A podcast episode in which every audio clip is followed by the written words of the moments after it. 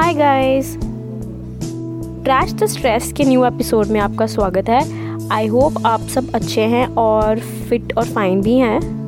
आज के इस एपिसोड में मैं आपको एक शॉर्ट स्टोरी सुनाने वाली हूँ, जिसका टाइटल होगा सेल्फ डिपेंडेंसी एक बार एक लड़की अपने पेरेंट्स और अपने ब्रदर सिस्टर के साथ रहती है और वो सबसे छोटी होती है फैमिली में, और वो बहुत ही ज़्यादा काम चोर होती है। उसको मतलब कोई भी काम कहो तो वह एक्सक्यूज़ दे देती थी। उसको कोई छोटे से छोटा काम कहता था, वो कहती थी, मेरी लाते दर्द हो रही हैं, मेरा सिर दर्द हो रहा है। मतलब हर बात के लिए बहाने। एक दिन उसकी माँ ने उसे कहा कि, तू जाके खाना बना ले, मेरी तबीयत नहीं ठीक लग रही। और वो कहती है कि, मुझसे नहीं बनता बड़ी दीदी को कह दो। पर बड़ी दीदी तो ऑफ़िस गई है, उसकी माँ ने कहा। वो कहती कि, मैं स्विगी कर लेती हूँ, आप रहने दो, खाना बनाना, हम स्विगी से ऑर्डर कर लेते हैं। उसकी माँ ने उसे कहा कि लाइफ में हर एक काम ज़रूरी है, खाना बनाना भी। तू एक दिन देखियो एक्सपीरियंस लेगी और सीख जाएगी। और उसने मुस्कुराते हुए कहा, तब की तब देख लेंगे ना मम्मी यार।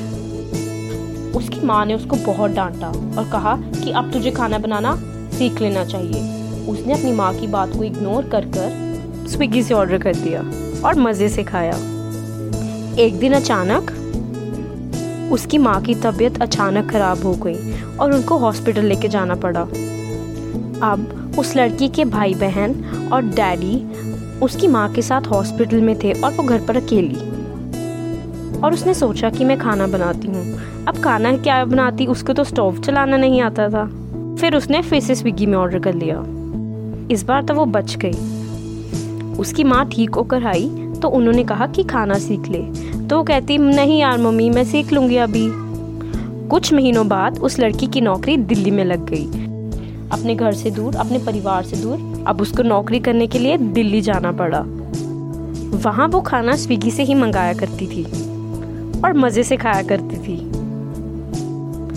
पर एक दिन हम सबकी तरह वो भी कोरोना वायरस में घर के अंदर लॉकडाउन में बंद हो गई। अब जब स्विगी, जोमेटो और बहुत सारे ऑनलाइन खाने के स्टोर्स बंद हो गए थे, अब वो कहाँ से खाना मंगवाती? और उसको खुद को तो खाना बनाना आता ही नहीं था। कैसे वो पेट भरती? उस दिन उसको अपनी माँ की बात याद आई और उसको रियलाइज़ हुआ कि काश मैंने अपनी माँ की बात मान ली होती।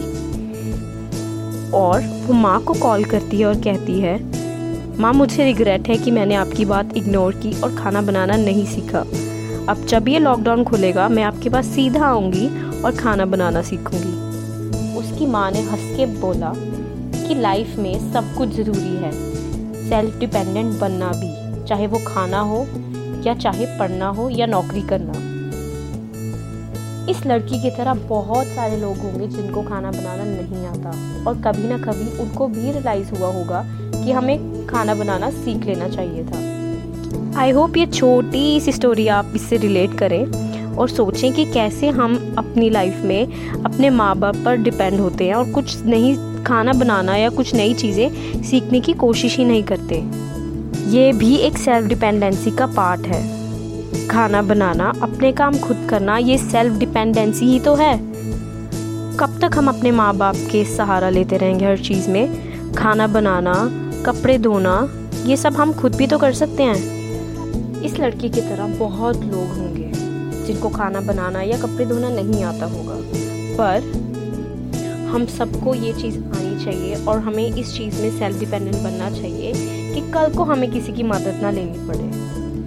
सिर्फ़ खाना बनाने तक बात ही नहीं है। बाकी चीज़ों के लिए भी हम सब में डिपेंडेंट रहते हैं, वो भी गलत है। कभी ना कभी हमें सेल्फ डिपेंडेंट बनना होगा।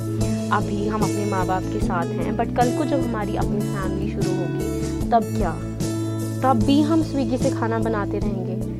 सिर्फ़ खाने आ, खाने की बात नहीं है बाकी सब चीज़ों में भी। सेल्फ डिपेंडेंट का मतलब ये नहीं है कि हम पढ़ लिख कर नौकरियाँ लग जाएँ और घर का काम ना सीखें।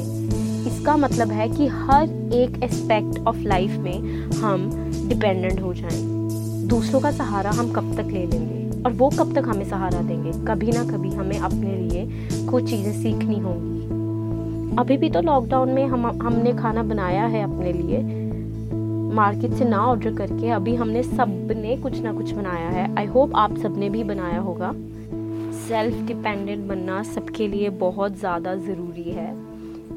सेल्फ डिपेंडेंट बनना सबके लिए ज़रूरी है, चाहे लड़की या लड़का। सबको अपने काम खुद करने चाहिए और सेल्फ डिपेंडेंट बनकर सारी मुसीबतों का सामना करना चाहिए। आई होप आपको ये स्टोरी थोड़ी रिलेटेबल लगी हो। एंड आई होप आप सब भी सेल्फ डिपेंडेंट बने. एंड एक और चीज़, ये जो स्टोरी थी ना, ये मेरी खुद की थी. बाय